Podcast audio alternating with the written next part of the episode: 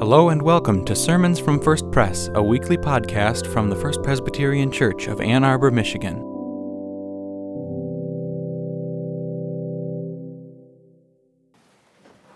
Here we are. We're worrying about what's for lunch. We're fretting about the test that's coming up tomorrow at school. We wonder if we'll be able to get to work tomorrow if it snows. So much worry, so much time wasted. But the one who showers our earth with rain and snow, who, the one who places the star in the night skies, is the same God who wraps mercy tight around you and everything. This same God feeds us with hope, and so let us confess how our worries keep us from trusting this God and ask this God to restore us to new life. Let us pray together.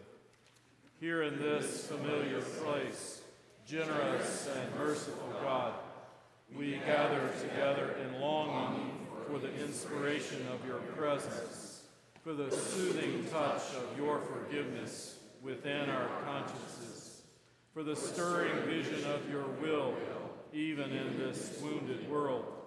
We gather together in hope that in the power of your word and the whispering of your beauty, the healing silence of our prayers, and the sincerity of our community will awaken in us the image and likeness of your Son, Jesus.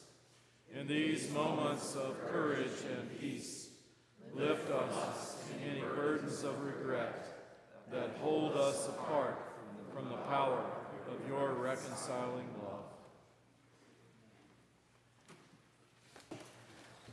God of mercy, you promised never to break your covenant with us. Amid all the changing words of our generation, speak your eternal word that does not change. Enable us to respond to your gracious promises with faithful and obedient lives. Through our Lord Jesus Christ. Amen. The scripture reading for today comes from the book of Haggai, chapter 2, verses 1 through 9. In the second year of King Darius, in the seventh month, on the 21st day of the month, the word of the Lord came by the prophet Haggai, saying, Speak now to Zerubbabel, governor of Judah, and to Joshua, the high priest, and to the remnant of the people, and say, Who is left among you that saw this house in its former glory? How does it look to you now? Is it not in your sight as nothing? Yet now, take courage, O Zerubbabel, says the Lord. Take courage, O Joshua. Take courage, all you people of the land, says the Lord. Work, for I am with you, says the Lord of hosts. According to the promise that I made you when you came out of Egypt, my spirit abides among you. Do not fear. For thus says the Lord of hosts, once again, in a little while, I will shake the heavens and the earth and the sea and the dry land. And I will shake all the nations, so that the treasure of all nations shall come. And I will fill this house with splendor, says the Lord of hosts. The silver is mine, and the gold is mine, says the Lord of hosts. The latter splendor of this house shall be greater than the former, says the Lord of hosts. And in this place I will give prosperity, says the Lord of hosts. This is the word of the Lord. Thanks be to God. The second reading this morning comes from the 20th chapter of Luke's Gospel, the story of a contentious encounter between Jesus and some of his adversaries. Some Sadducees, who say that there is no resurrection, came to Jesus and asked him a question Teacher, Moses wrote for us that if a man's brother dies, leaving a wife but no children, the man shall marry the widow and raise up children for his brother. Now, there were seven brothers. The first married and died childless, then the second, and the third married her, and so in the same way, all seven died childless. Finally, the woman also died. In the resurrection, therefore, whose wife will the woman be? For the seven had married her. Jesus said to them, Those who belong to this age marry and are given in marriage.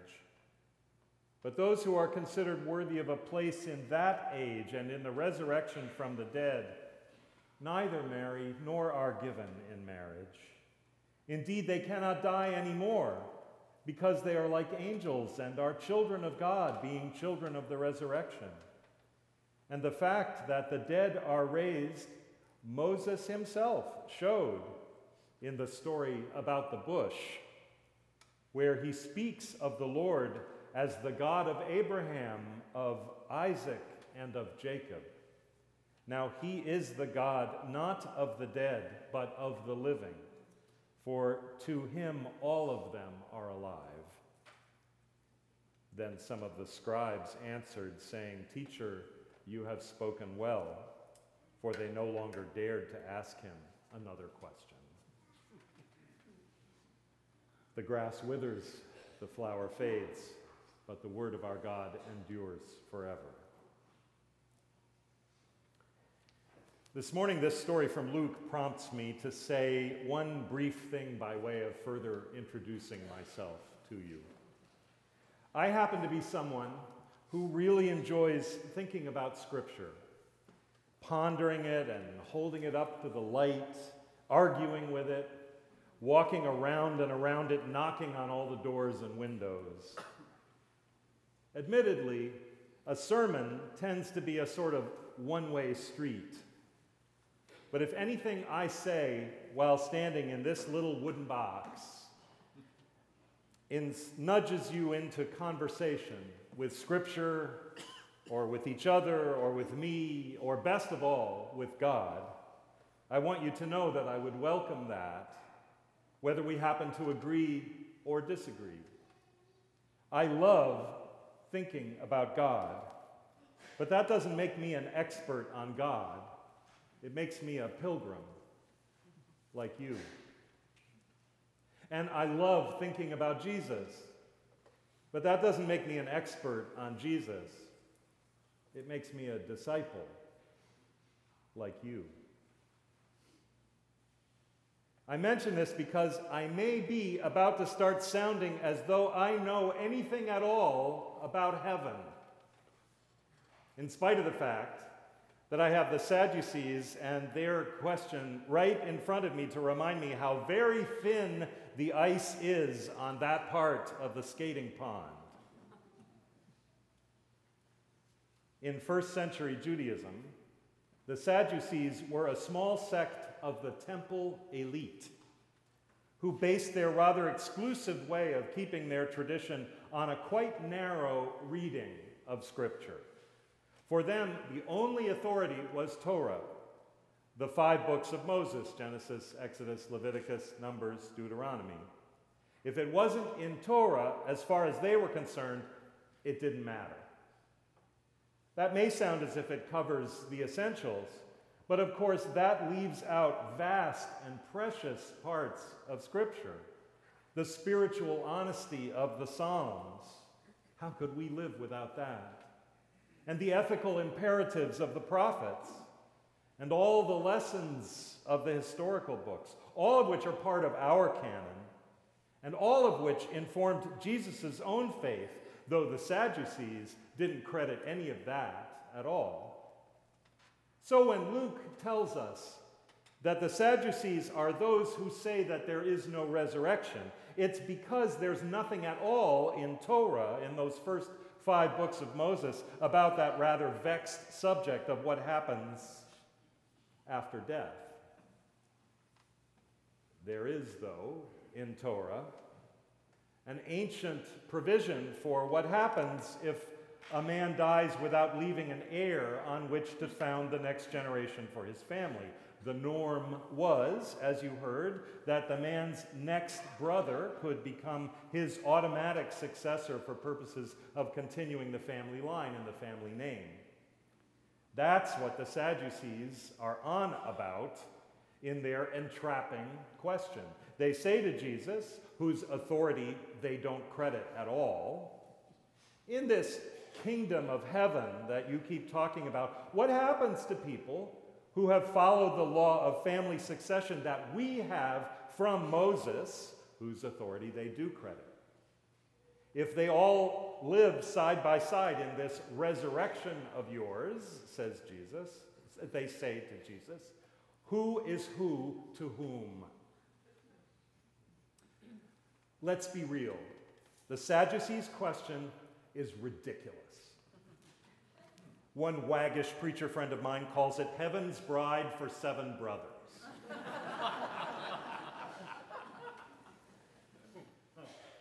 the question might have sounded funny even in the moment if it hadn't come with such a thick patina of snark.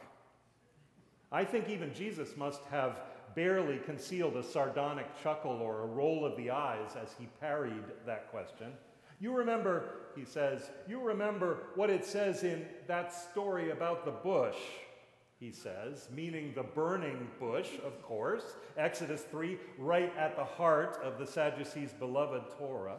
The burning bush is a classic moment of introduction, of the sort where you explain who you are by saying who you know and who knows you. Jesus explains that in that story about the bush, you remember that story about the bush. God says, in effect, I know Abraham and Isaac and Jacob. Know them because, says Jesus, they live still. They are alive with God and in God, as Moses will discover when he invokes them in the struggle that's just about to begin at that point for the freedom of their descendants from Egyptian slavery. But you don't really need to worry about the Sadducees at all, you will be glad to hear. Their sect disappeared entirely not long after the time of Jesus, when the Romans destroyed the temple in Jerusalem and scattered all of its proud insiders. But I think their question has more shelf life than its quite absurd premise would suggest. If we just shift the parameters slightly, we could end up face to face with the question how do the things that matter very much to us during our lives together here matter to God? And that's a question with a shelf life as long as the human moral imagination and as timely as one of the most poignant phrases that most of us ever speak in our lives till death do us part. In his response to the Sadducees' question, Jesus makes a distinction between what he calls this age, the life we know here, the life of which we share a common experience, and that age, the age to come, where the dead are like angels and are children of God, being children of the resurrection. For a topic that's come to be so central in Christian reflection, it's interesting that Jesus didn't really have all that much to say that's descriptive of life in that age. He speaks of heaven as the place of God and as a realm or kingdom in the parlance of his culture, a realm where virtue reigns and where sorrow is banished. But Jesus doesn't give us many images to appease our curiosity, especially in times of loss. We find it understandably comforting to picture a place where losses are reversed,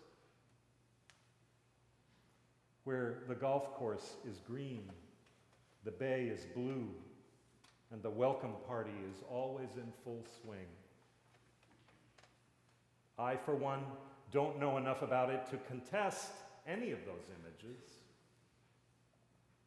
But I also recognize the truth of the sobering observation of New Testament scholar Charles Cousar, who writes that we simply do not have the language or concepts to depict what life in the resurrection of the dead will be like. But it is not the case, Cousar says, that we can take what we like out of our current life, raise it to the nth power, and call it heaven. To the Sadducees, Jesus says, Those who belong to this age marry and are given in marriage. But those who are considered worthy of a place in that age and in the resurrection from the dead neither marry nor are given in marriage. When people love during this earthly life, marriage is one particularly hopeful, if still always imperfect, form of life together, by which we make a mystical connection between souls into a visible social contract and organize ourselves around it. You can hear us reaching toward the mystical in the words, I do promise and covenant to be your loving and faithful companion in plenty and in want, in joy and in sorrow, in sickness and in health, as long as we both shall live. And maybe you can hear that mystical connection too in the words that the session and deacons heard downstairs this morning among those who, glory be, will be uniting their lives with ours as new members later in this service. Will you be a faithful member of this congregation, giving of yourself in every way? And will you seek the fellowship of the church wherever you may be? But then, when the fork in the road comes between this age and the age to come, in the love with which God loves beyond earthly life. About as much as we can say is that whatever life together may look like then, all the social contracts will have fallen away. And the connections between souls will have become pure, realized hope, mystical to a point beyond imagination, beyond perfection, beyond visibility, and certainly in no further need of organization, even if there are a few Presbyterians in that place. but it's actually at precisely this point that I think we can say that we do know something about heaven. Just one thing, really. But I think it's enough more than enough. I think we know that death does not end love. Death ends many things, but it does not end love, which wells up even in the driest of deserts, whether as tears or as laughter or both. And love taps even the deepest loneliness on the shoulder and says, I am still here, strong as ever or stronger. And love changes over time, doesn't it? But only to prove that love's not time's fool, as Shakespeare wisely said. Love rides time. Love gives time meaning beyond plenty or want, beyond joy or sorrow, beyond sickness or health.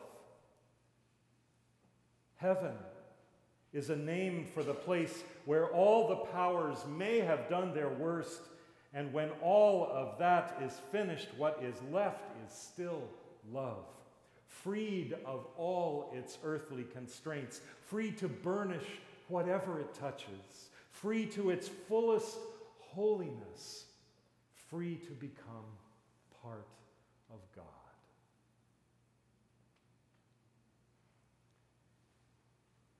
It may be that heaven isn't about the things in this current life that we like, raised to the nth power. But surely heaven is about love we have known that death cannot and has not destroyed. And surely, in the meantime, Jesus is calling us to organize our life together here and now around a mystical commitment that takes in not just our primary companion, but all our relationships. The great poet of our era, Wendell Berry, has a poem called The Country of Marriage, in which he speaks, I think, of more than just that one singular primary relationship. He writes Sometimes our life reminds me of a forest in which there is a graceful clearing, and in that opening, a house, an orchard and garden, comfortable shades, and flowers red and yellow in the sun, a pattern made in the light for the light to return to. The forest is mostly dark, its ways to be made anew day after day. The dark richer than the light and more blessed, provided we stay brave enough to keep on going in.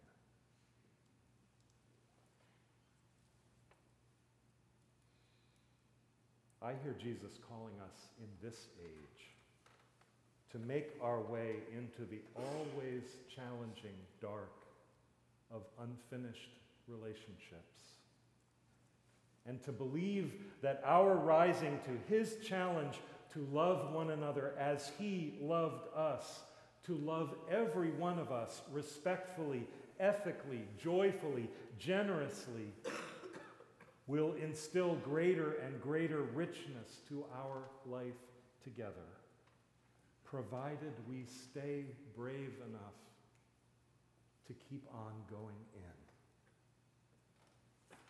So we begin new relationships, as we will hear again this morning in front of all your eyes.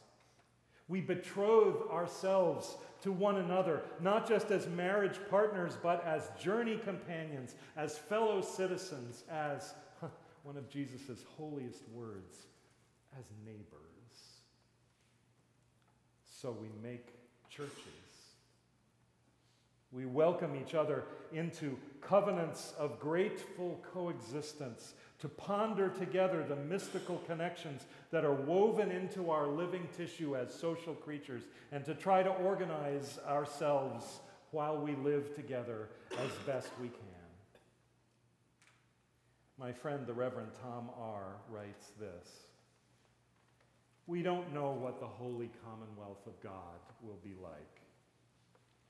But in this age, some have walked through life being loving and faithful in plenty and in want, in joy and in sorrow, in sickness and in health. I wonder if that is not the closest we come to knowing what the new age is like. If we could be brave enough to offer one another, for instance, a kind of love that could ride time in plenty and in want, in joy and in sorrow, in sickness and in health, as long as we shall live, brave enough to keep on going in. If we treated everyone with such love, well, we wouldn't call it marriage, but life would be so transformed, we might call it heaven. God of life and life anew, we bring you our offerings, our symbols of faith, and our hearts to you this day. We seek your renewing spirit that we can make new beginnings with openness and trust. Help us to be open to new ways of seeing, new avenues of acting, to a renewal of our relationships, so that we can join you in making all things new. So, God, take these gifts and use them May these gifts be the beginning of hope and beacons of life against beacons of light against darkness in this world. In Jesus' name we pray. Amen.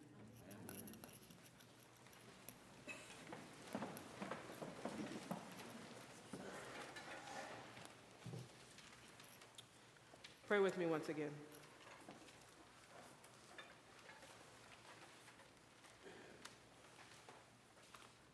Lord of all races and nations, we thank you for our country and its people, our blessings and our troubles. By your Holy Spirit, lead us through this world with both humility and confidence. Though we are few, teach us to do justly, love mercifully, and walk, walk humbly with you, our God. Move with your renewing spirit all that is in our hearts and minds May they know not only the will to seek the common good, but also the wisdom to recognize what is truly the common good. Though we may fail, teach us to do justly, love mercy, and walk humbly with our God. By your reconciling spirits, bridge the gap between city and country, employed and unemployed, wealthy and the bachelors, indigenous people and more recent generations of immigrants the political right and the political left, and between the powerful and weak. Though we are divided, teach us to do justly, love mercy, and walk humbly with you, our God. Heavenly One, source of our salvation, we pray for a world that needs to know your love. We pray for those living through natural disaster, living with grief, living without family. We give thanks for those who have served our nation with honor, courage, and commitment, and we pray for those still serving. We pray for our neighbors whom we see and those whom we do not see. Loving God through Jesus Christ, who strengthens us, we commit ourselves to making this place a place where grace, mercy, and peace are not in short supply. And now let us pray the way that Jesus has taught us to pray. Sing, Our Father, who art in heaven, hallowed be thy name. Thy kingdom come. Thy will be done, on earth as it is in heaven. Give us this day our daily bread, and forgive us our debts, as we forgive our debtors. And lead us not into temptation, but deliver us from evil. For thine is the kingdom, and the power, and the glory forever. Thanks for worshiping with us. For more information, visit us on the web at www.firstpresbyterian.org or send an email to info at firstpresbyterian.org. See you next week for another sermon from First Pres.